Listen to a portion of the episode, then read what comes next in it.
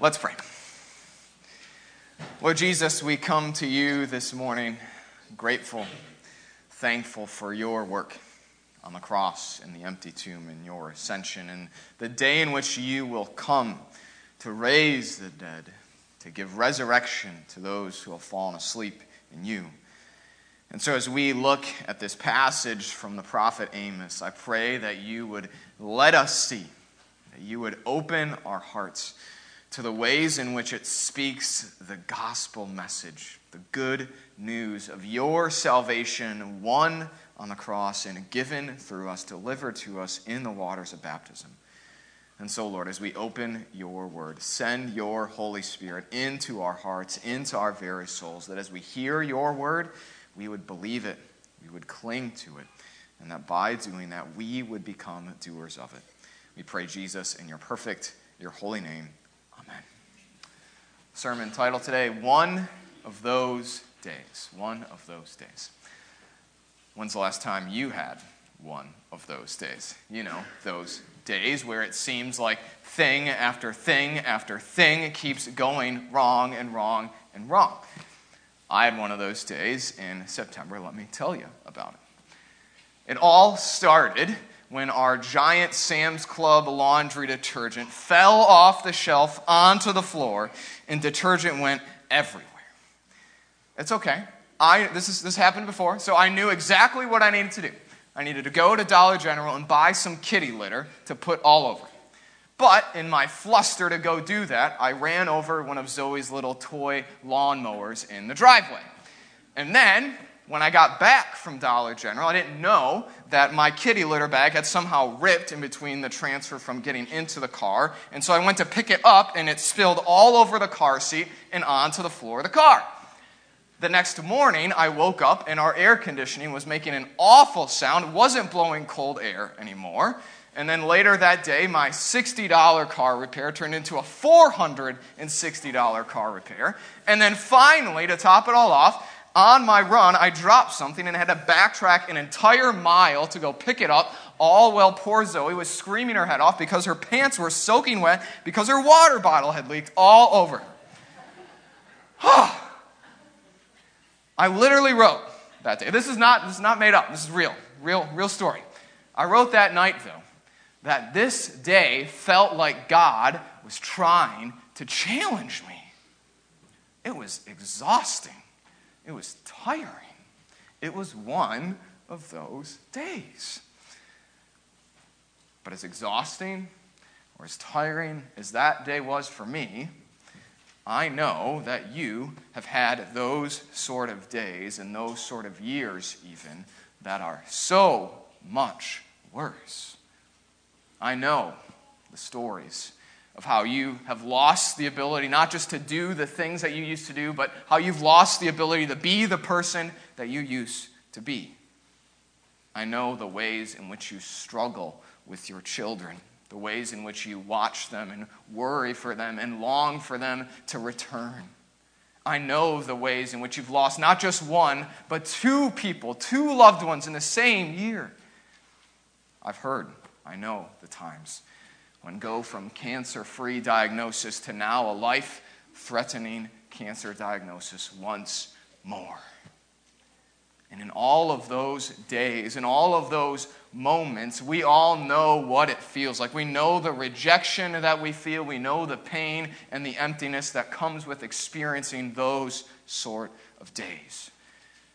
And when we do, we begin to ask some of the most unanswerable, some of the most difficult questions that we could ever ask in our lives of faith. We say things like, Why, God? How come you won't heal me? How come you're making me go through this? How come I seem to have to have such a hard life? This doesn't feel like love, God. See, on those days, we all begin to wonder I thought God was supposed to be for me, but it really feels like He is against me in this moment. The prophet Amos writes of a day that I think we all could relate to in that way. See, he's writing to the people of God who are desiring the day of the Lord. They want God to come in power and might to destroy the nations around them, to bring suffering on other people because of their sin. And we can't really blame them for that. God's acted powerfully in the past, right? You think about him bringing the people out of Egypt, that's an act of his power. You think about taking down the walls of Jericho, another act of his power. About surrendering or bringing into the people of Israel all the foreign armies that they conquered too. God has acted in the past in powerful and mighty ways on behalf of his people. And so they are longing, they are yearning again for their God to move in power and in might. And at the start of the book of Amos, it's exactly what he starts to say. He begins to prophesy against nations what God is going to do. He begins to talk about how he's going to bring down fortresses, he's going to set them ablaze, how he's going to remove rulers and authority, how he's going to strike down people through war. It's almost as though we could hear God's people saying, as they hear Amos prophesying this, Yeah, go get them, God. You give them hell. Give them what they deserve. But then, but then, the words begin to hit closer and closer to home. Suddenly, this day of the Lord that is for those people out there becomes for them too. Suddenly, it's because they are God's chosen people that the same promises that are for the nations out there are for them as well. God promises them through the prophet Amos they're going to have one of these days that is full of destruction, death, and despair. It's almost as though Amos says, You want the day of the Lord? I'll show you what the day of the Lord's going to be like. It's going to be like if you were running from a lion, but you only ran into a bear, and then when you finally got home and thought you were safe, you'd lean against the wall, relaxing, only to be bit by a serpent and die. That's what the day of the Lord's going to be like. Amos says to them, Look, justice, righteousness, God's perfection must wipe away all sin and all unrighteousness like a tsunami. And if we stop there, if we stop here, we begin to think, begin to believe that this is about us. We begin to think on those days that then maybe this is God's punishment for our sin. That maybe because we did something that we know is wrong, that God doesn't want us to do, then that this sickness, this illness is somehow God saying, There you go, this is what you get. That somehow this is Him getting us for our sin. But when we do that, we forget that this prophecy of Amos has already taken place. It's already happened. And it's happened to Jesus. Because Jesus himself had one of those days too.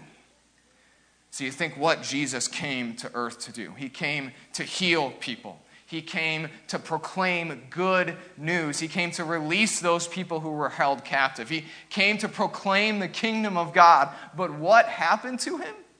What happened to him? He had one of those days where one of his closest friends betrayed him, delivered him over to be arrested for the cost of some silver coins. Where all of his friends deserted him when he was arrested for something he didn't even do.